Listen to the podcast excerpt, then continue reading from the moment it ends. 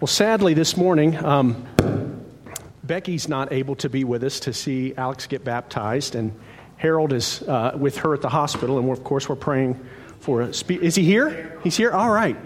He made it. Becky, if you're watching online, we miss you. We wish you could be here, um, and uh, hopefully, you're able to see things clearly as, as the day progresses. I was going to say, if Harold's not here, then, then Nan, you have to be the amen side of the. Uh, of the, the congregation this morning. Tiny, you too. Feel free. So, 2 Peter uh, chapter 1, verses 20 to 21 says, But know this, first of all, that no prophecy of Scripture is a matter of one's own interpretation. For no prophecy was ever made by an act of human will, but men moved by the Holy Spirit spoke from God. This passage describes to us how it was that God used his prophets to write and proclaim his word and, and his will to, his, to their hearers. The ESV version of the Bible says that they were carried along by the Holy Spirit. And this morning, part of what I want you to see is that God's Holy Spirit still carries us along as believers. Not in the sense that we are authoring Scripture or new revelation from God because the scriptures that we have here are fully sufficient. And it's our duty to know them, and it's our duty to teach them, and it's our duty to obey them. But the Spirit still moves us in such a way today so as to draw our attention to particular aspects of his word that we need to focus on at different times in our lives. Jesus, when he was describing the work of the Holy Spirit to his disciples in John 14, verse 26, said, The Helper, the Holy Spirit, whom the Father will send in my name, he will teach you all things, and he will bring to your remembrance all that I said to you. And we often don't recognize when the Spirit is reminding us of things.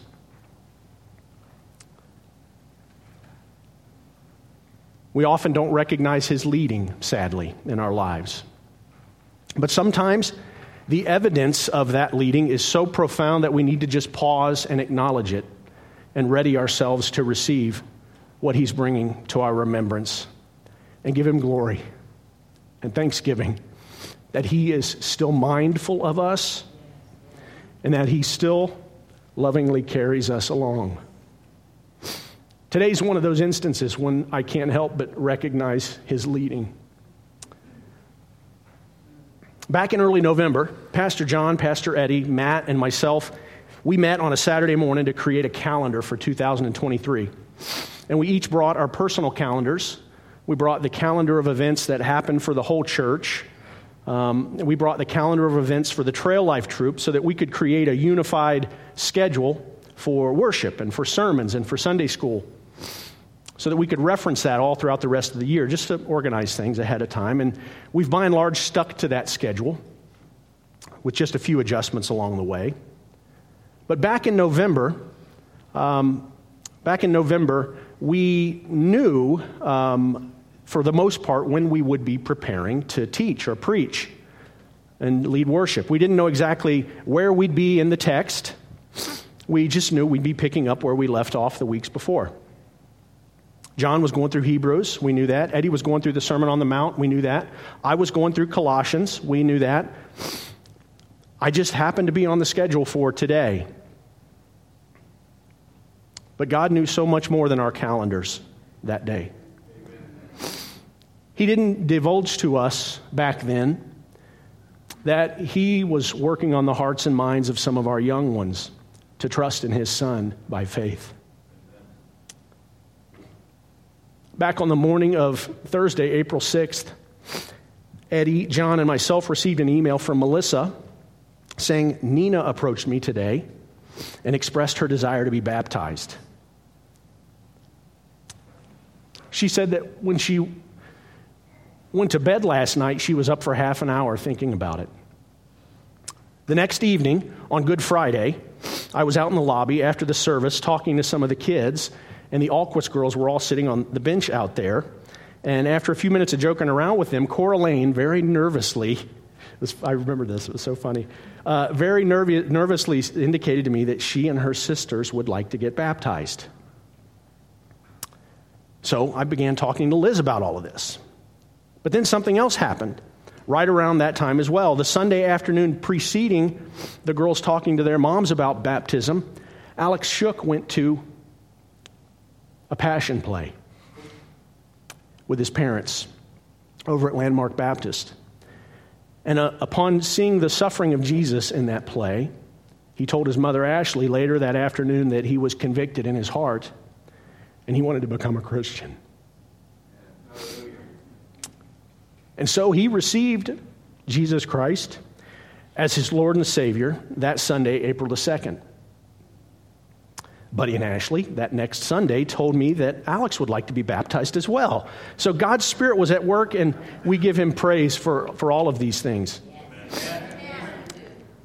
So, with these expressed desires to be baptized, Eddie, John, and myself met with each of the children individually with their parents um, and interviewed them about their faith and about their understanding of baptism. What does it mean? And we began looking at the calendar yet again for a Sunday opportunity to baptize these children when they would all be present and the body could be mostly present. And the first week we could get on the schedule was today, April the 30th. It's also the day that Joel's parents happen to be in town from Minnesota. Welcome, guys. With all of that said, let's just read the passage that we arrive at today and marvel at how God's Spirit carries us along.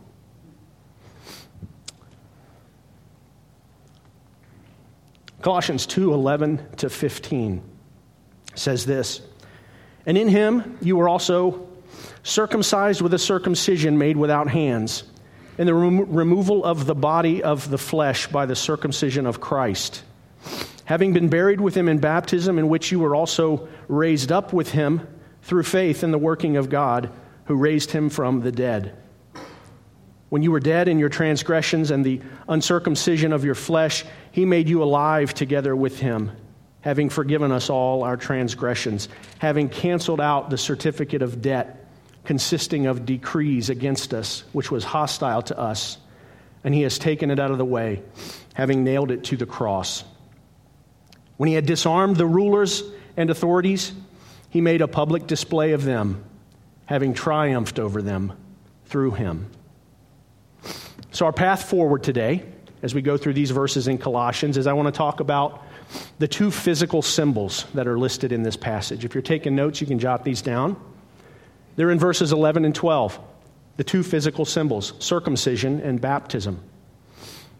And then the next thing I want to do is I want to talk about the three spiritual realities that these communicate in verses 13 to 15. And they are resurrection, forgiveness, and triumph.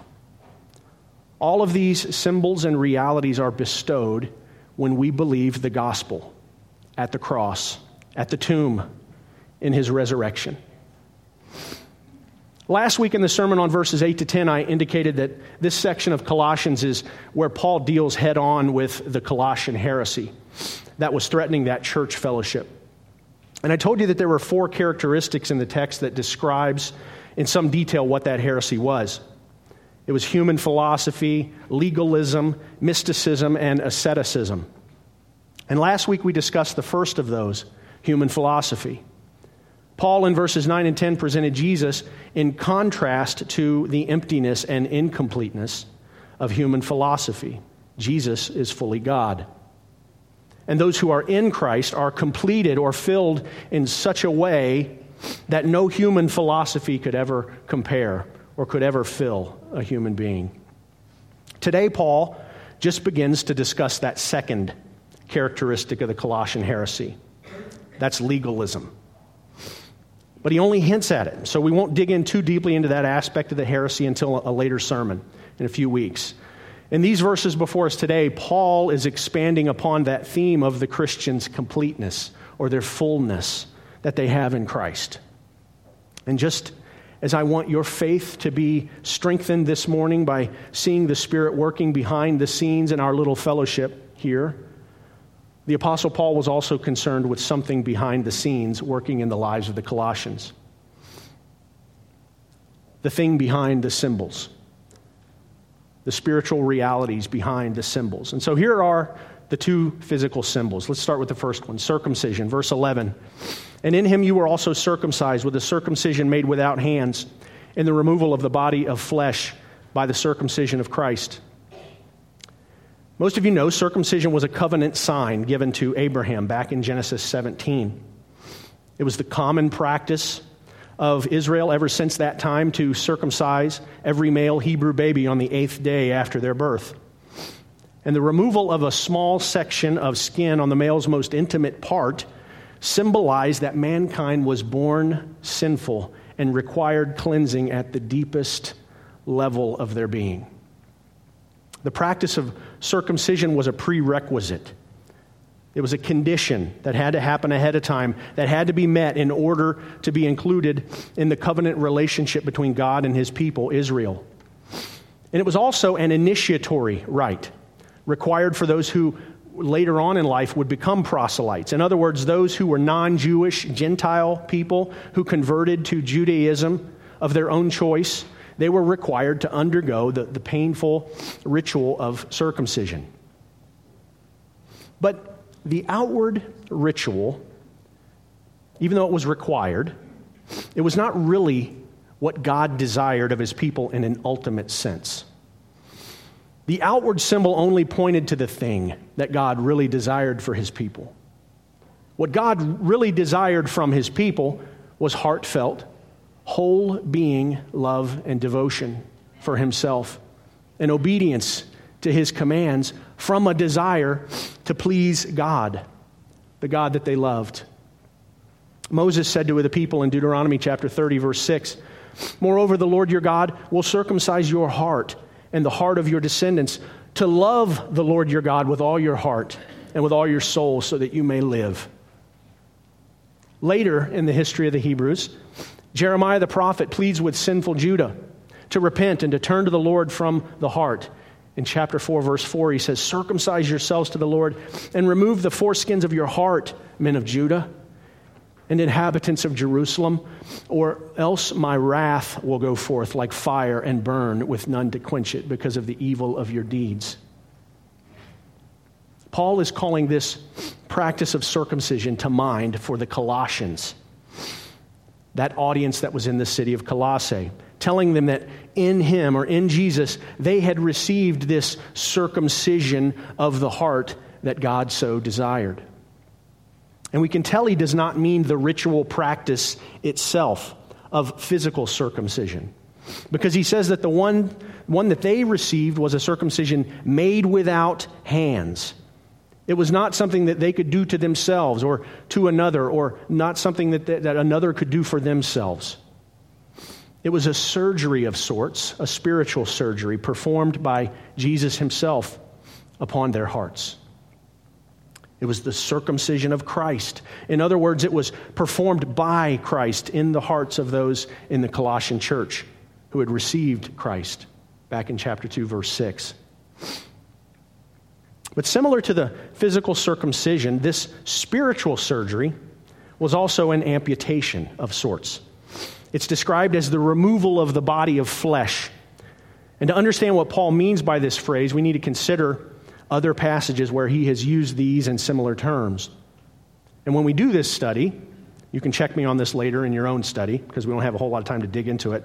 But it becomes apparent that Paul is referring to mankind's sinful nature when he talks about this. He describes that natural propensity and bent toward sin as the flesh in numerous other passages. And like I said, we don't have time to consider all of them or even multiple instances of those. But Paul, in, in this passage in Colossians, is stating that when the Colossians received Christ, that old, fallen human nature that dominated them before they were in Christ has been amputated, it's been cut off. We'll just turn to just one parallel passage. In Romans chapter 6, verse 6, Paul says, Knowing this, that our old self was crucified with him in order that our body of sin, in other words, the body of the flesh, that he says in Colossians, might be done away with, so that we no longer need to be slaves to sin. So, do you see the parallels between what he said in Romans and what he says here in Colossians? The circumcision performed by Christ upon believers removes their sin nature and it frees them from slavery to sin. They're new creations. 2 Corinthians 5:17 so that this body that we still live in no longer has to be an instrument of sin. It can now become an instrument of righteousness. The sin nature no longer dominates, and the body, after conversion, adapts to new purposes and functions. Romans 12, verses 1 to 2 says, I urge you, brethren, by the mercies of God, to present your bodies as living and holy sacrifices, acceptable to God, which is your spiritual service of worship. And do not be conformed to this world, but be transformed by the renewing of your mind, so that you may prove what the will of God is, that which is good and acceptable and perfect. Let's move on, though, to the second physical symbol. Paul, in describing this circumcision of the heart performed by Christ, happened, he indicates that this circumcision, spiritual circumcision, happened in conjunction with the Colossians' baptism. Verse 12 Having been buried with him in baptism, in which you were also raised up with him through faith in the working of God who raised him from the dead. Paul draws their minds back to their baptism. Similar to the Jewish initiatory rite of circumcision, baptism in the New Testament is also very clearly an initiatory rite. In other words, it happens at or near a person's conversion to Christ. When baptisms occur in the early church record of the book of Acts, they always happen when a person comes to faith in Christ. In fact, on the very day that they believe. In the epistles, when baptism is mentioned, it's always assumed, it's always understood that those reading the letter had already been baptized. Just like here in Colossians 2. Paul assumes that all of his Christian readers have already been baptized. It was adopted as an initiatory rite early in the church. And we should still practice it as such today. But the question is two questions really. How do we view baptism rightly? And how do we perform this symbol of baptism rightly? So let me answer those questions quickly. Let's consider first how we view baptism. What is the importance of baptism today? And the first thing we need to understand about baptism is that it is a physical symbol or practice similar to the practice of circumcision that is supposed to point to a deeper spiritual reality. Just like God's primary concern in the Old Testament was a person's heart posture toward Him, the same is absolutely true today. God is concerned with the spiritual reality behind baptism.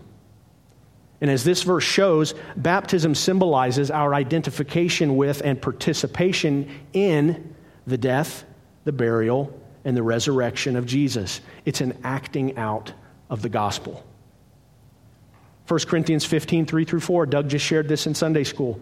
Paul describes the gospel in this passage in the simplest of terms. I delivered to you as of first importance what I also received that Christ died for our sins, according to the scriptures, and that he was buried, and that he was raised on the third day, according to the scriptures. Baptism portrays death, it portrays burial, it portrays resurrection. Back to that other parallel passage in Romans, in chapter 6, verses 3 to 5, Paul says this Or do you not know that all of us who have been baptized into Christ Jesus have been baptized into his death? Therefore, we have been buried with him through baptism into death, so that as Christ was raised from the dead through the glory of the Father, so we too might walk in newness of life. For if we have become united with him in the likeness of his death, certainly we shall also be in the likeness of his resurrection. Now, some Christians believe that no salvation can occur apart from this symbolic act. They believe that the act of baptism itself is the point at which this spiritual circumcision is done by Christ.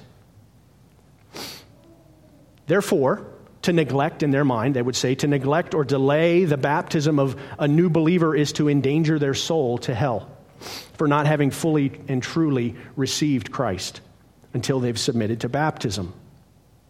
And this understanding is problematic for three reasons, okay? Let me explain these very quickly for three reasons. And the first one is this it minimizes the primary importance of faith in securing salvation.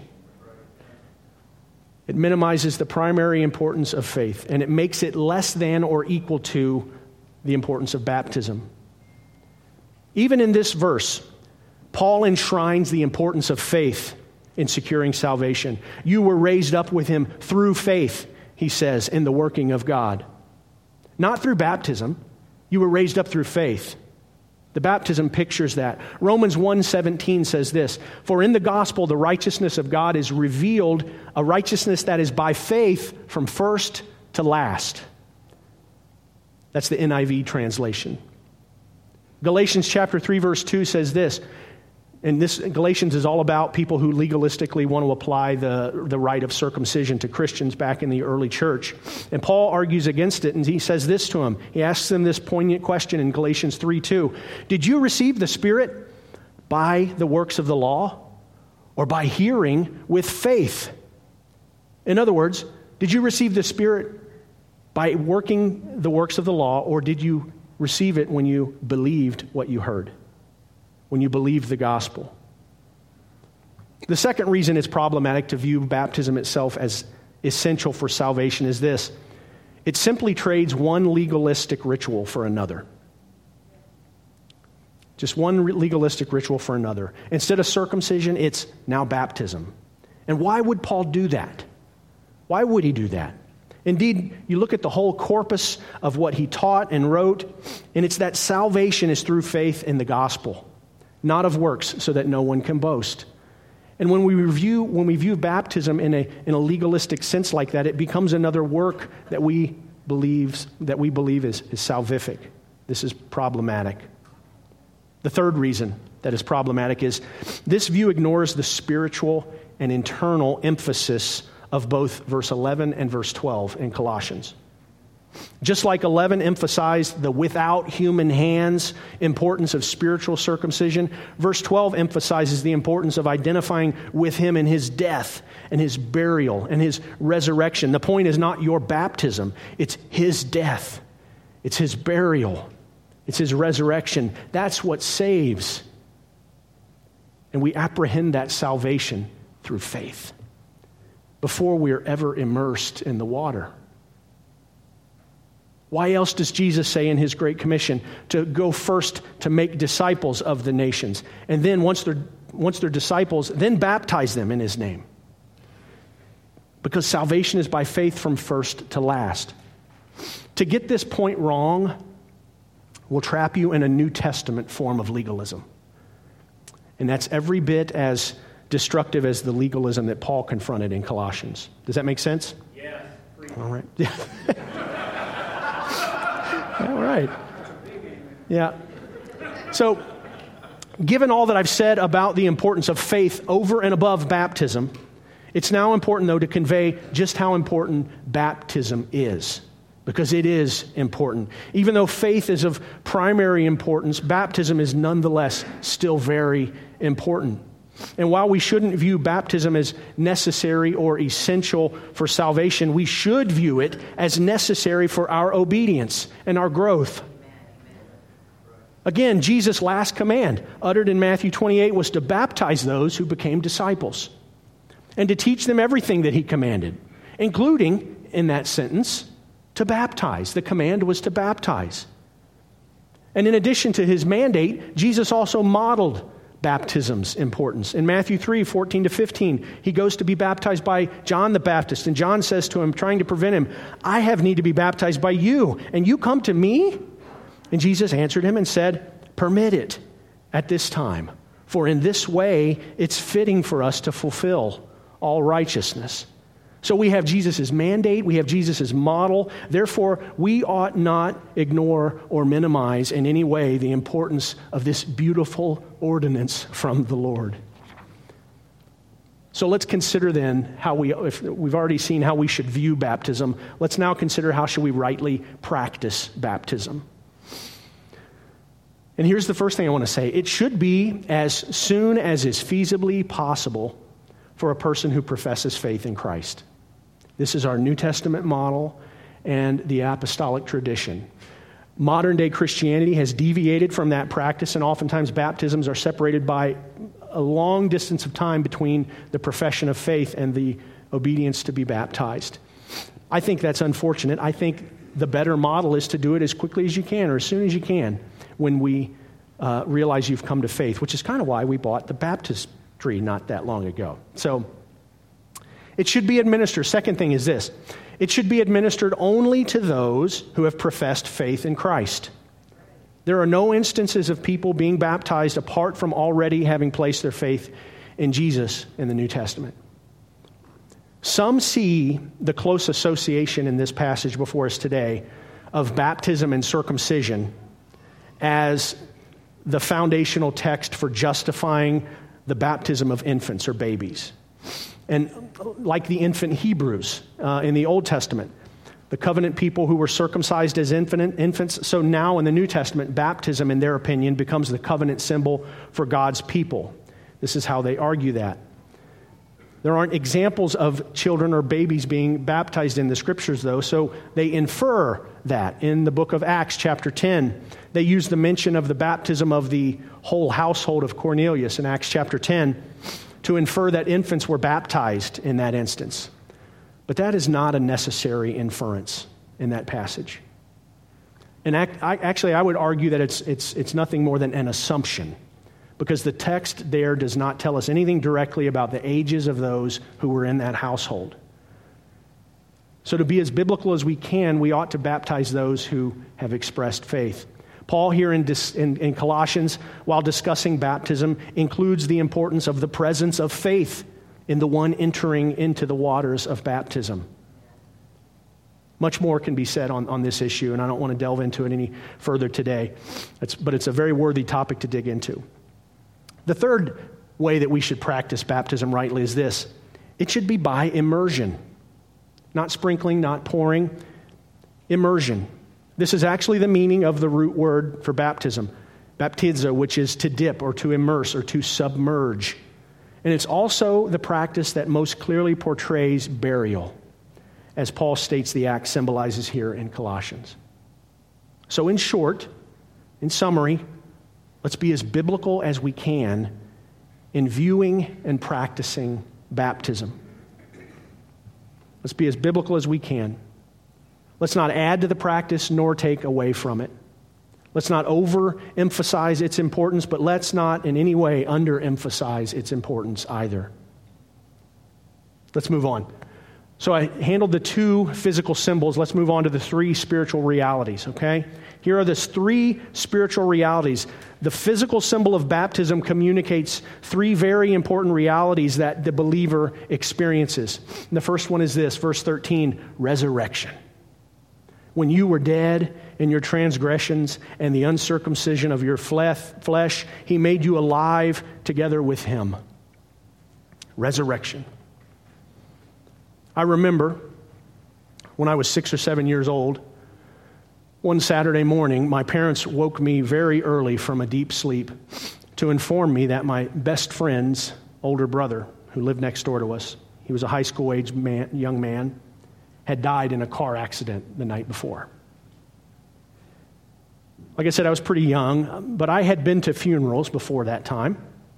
But this was the first funeral that I went to where it was someone that I knew personally and cared about. I had seen him every day. I was literally with my best friend almost every day, and I saw his older brother all the time. So I remember going to that visitation. It was at Charles Young Funeral Home over there in Ross and seeing my friend. He was only six or seven at the time, standing at the side of the casket of his older brother. I remember vividly seeing him reach out and, and pat his brother's shoulder as if he expected him to wake up and to speak to him. But of course, he didn't. He was dead. His senses no longer worked. He couldn't feel his touch any longer. He couldn't hear his voice. He couldn't see his face. He couldn't smell his breath as he spoke closely to him over his body.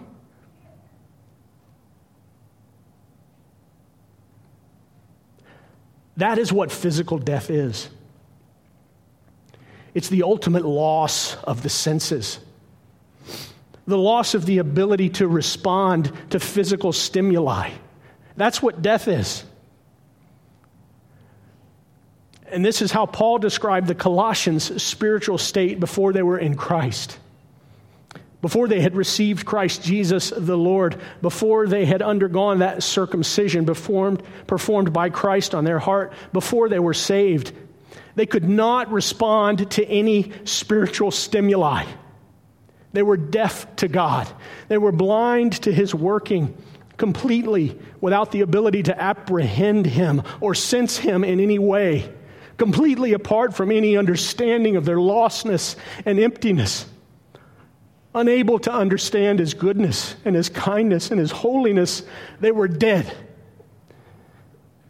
And so were all of we before we knew him. But something happened to them in their deadness. God made them to live again. Something happened to them that connected them with Jesus, and they came back to life with Him. Something aroused them from their deadness, and it made their spiritual hearts beat again. What was it? What has that kind of power to awaken the dead and enable them to respond with faith in Jesus? What was it? Guys, it was just this it was simply the gospel.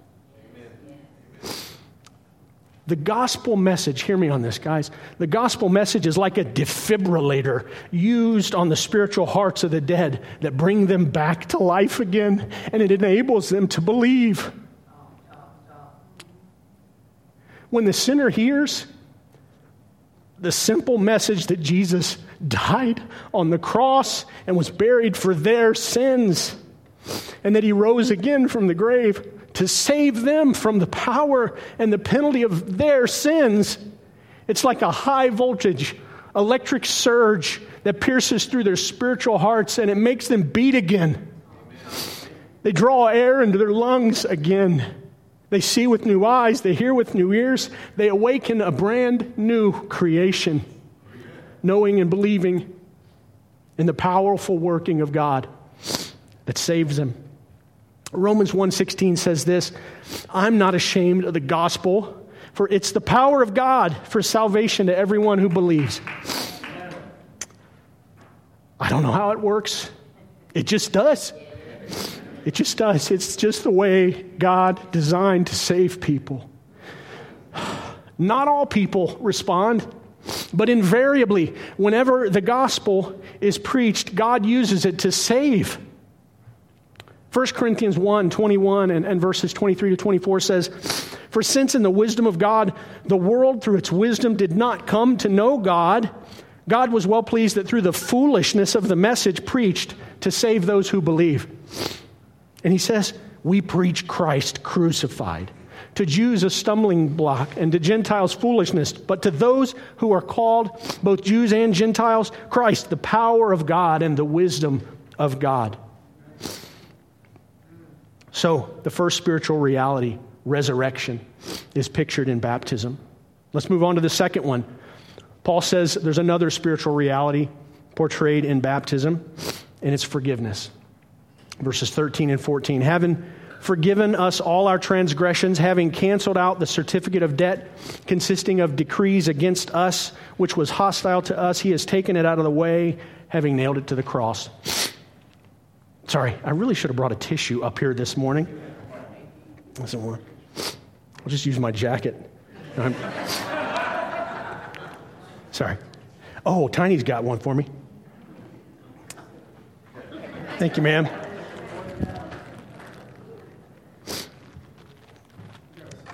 Awkward. Oh. All right.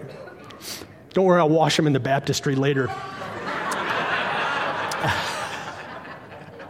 All right, the second spiritual reality. Sorry about that. Um, forgiveness, right? The Colossians were forgiven. When, when they were raised to walk in newness of life, after having died with Christ and been buried with Christ, the old life of sin was left behind. God would remember their sins against them no more. They were forgiven. Can I tell you how glad that my past is forgiven by God? My past is, is colored with all sorts of things that I'm ashamed of. Perversion I engaged in, cruelty I took part in, unwholesomeness that I regret, rebellion that deserves severe punishment, and it's all forgiven. God will hold none of it against me anymore because I'm in Christ. Paul uses uh, two metaphors here in this verse to describe that forgiveness. And he says the first thing he mentions is a certificate of debt. Our sin, like the Colossians, is comprised of transgressions against God's decrees. That's what decrees stands for. It stands for God's laws. And our lives are comprised with transgressions against God's decrees, as it says here. Each time we would sin and break God's holy law, we deepen our indebtedness. And the sense is that we sign with our own hands this IOU statement of indebtedness. Okay, I'll pay for this sin later. I'll pay for that sin later. So on and so forth. Every day, racking up deeper debt. And the indebtedness, in, in the Roman sense that Paul was using it here, was more akin to the, the debt to society that criminals would pay when they, punished, when they were punished for their crimes. Specifically, those who were guilty of capital crimes, when they were put to death via crucifixion, they would have a document that was affixed to the top of their cross listing their crimes for which they were being executed. And this document or plaque was called a titulus. Jesus had a titulus affixed to his cross, which read, King of the Jews. There was no crime or no sin that could be written on his, other than his being the king of the Jews. And this forgiveness that Jesus offers is a, a cancellation of that certificate of debt. That word for canceled was used when describing the, the wiping off of, of writing on a papyrus or an, or, or an erasure of sorts. Like a slate or blackboard that's wiped clean. Your criminal record is erased, it's gone. You have a clean slate when you are in Christ. But the cancellation of that debt to society, ultimately to God, can only occur because Jesus took that penalty for the crimes you committed upon himself. And in that sense, when Jesus was nailed to the cross, so was the record of your sin and my sin that was hostile to us. It was against us, it condemned us. Because Jesus was treated as guilty and condemned on that cross, you can be treated as innocent and saved when you believe the good news of what Jesus has done for you. How good is Jesus? How amazing is this love? How can you remain in your unbelief and ingratitude when you're awakened to an understanding of just how much Jesus loves you? when you finally apprehend just what He did for you on that cross, we're forgiven. Baptism pictures forgiveness, the washing away of sin. Let's move on to the, the third and final spiritual reality that's portrayed in baptism, and that is triumph. Verse 15 When he had disarmed the rulers and authorities, he made a public display of them, having triumphed over them through him.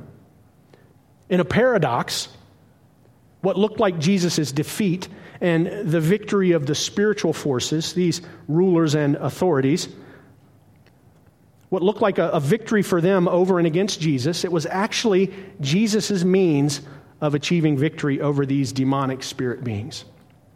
Jesus' death satisfied God's necessary work of judging and condemning sin in mankind while at the same time freeing all of those held captive by the evil one in the domain of darkness who heard and believed the gospel.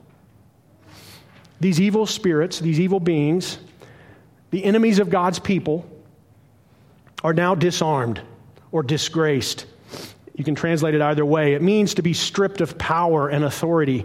The Colossians were now out of the jurisdiction of those spirit beings. And just like them, we are totally shielded and secure out of the jurisdiction of any spiritual beings or forces that would overtake us or harm us ever again.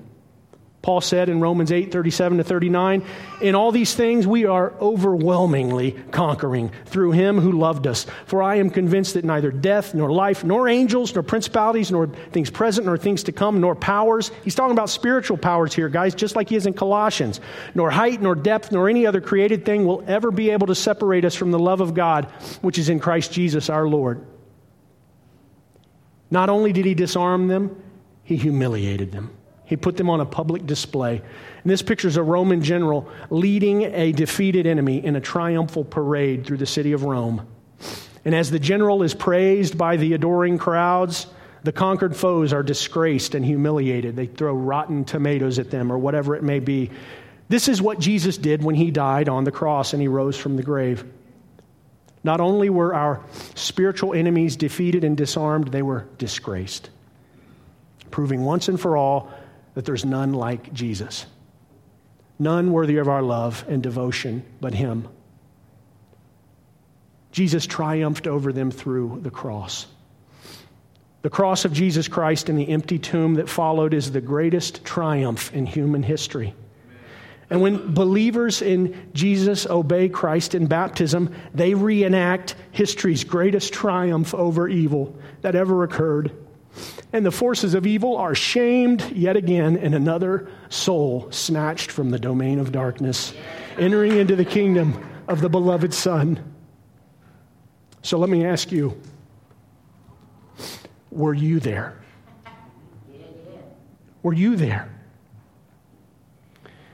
If we're to believe in Paul and his message here in these verses in Colossians, then we must conclude that those who respond to this message of good news in Jesus, victory, when they respond in faith, we were there.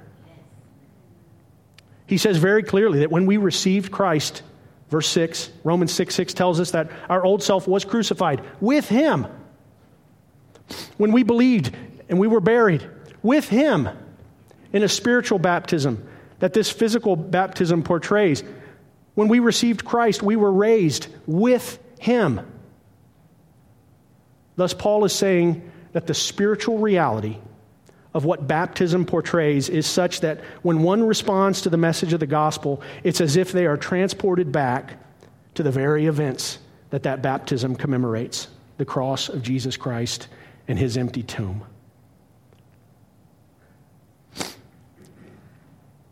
Sometimes it causes me to tremble to tremble, to tremble. We ponder the cross, and our hearts and our spirits tremble like the earth that shook that day at Calvary. We see him breathe his last, and the breath of God's Holy Spirit comes into us to fill us we hear him cry out, My God, why have you forsaken me? And at that very moment, we feel the Father's embrace and welcoming of us. We hear him say, It is finished. And at that very moment, our new life in him begins. Were you there? Were you there? If not, will you go there with us this morning as we go back? There today and celebrate the humble symbol of the most glorious triumph in human history? Will you see the glory and goodness of Jesus Christ crucified for your sins, buried and risen again for you?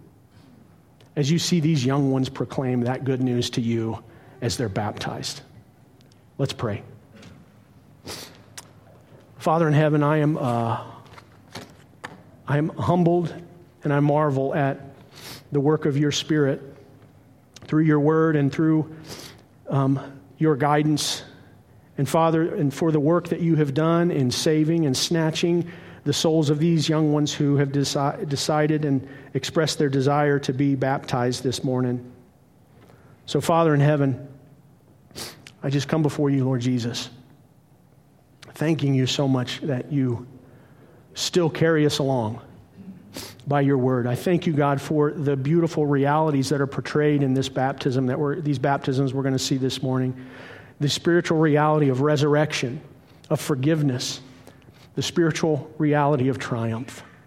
Lord Jesus, I pray no one would leave today without having heard and received the gospel of Jesus Christ. I pray in his name. Amen.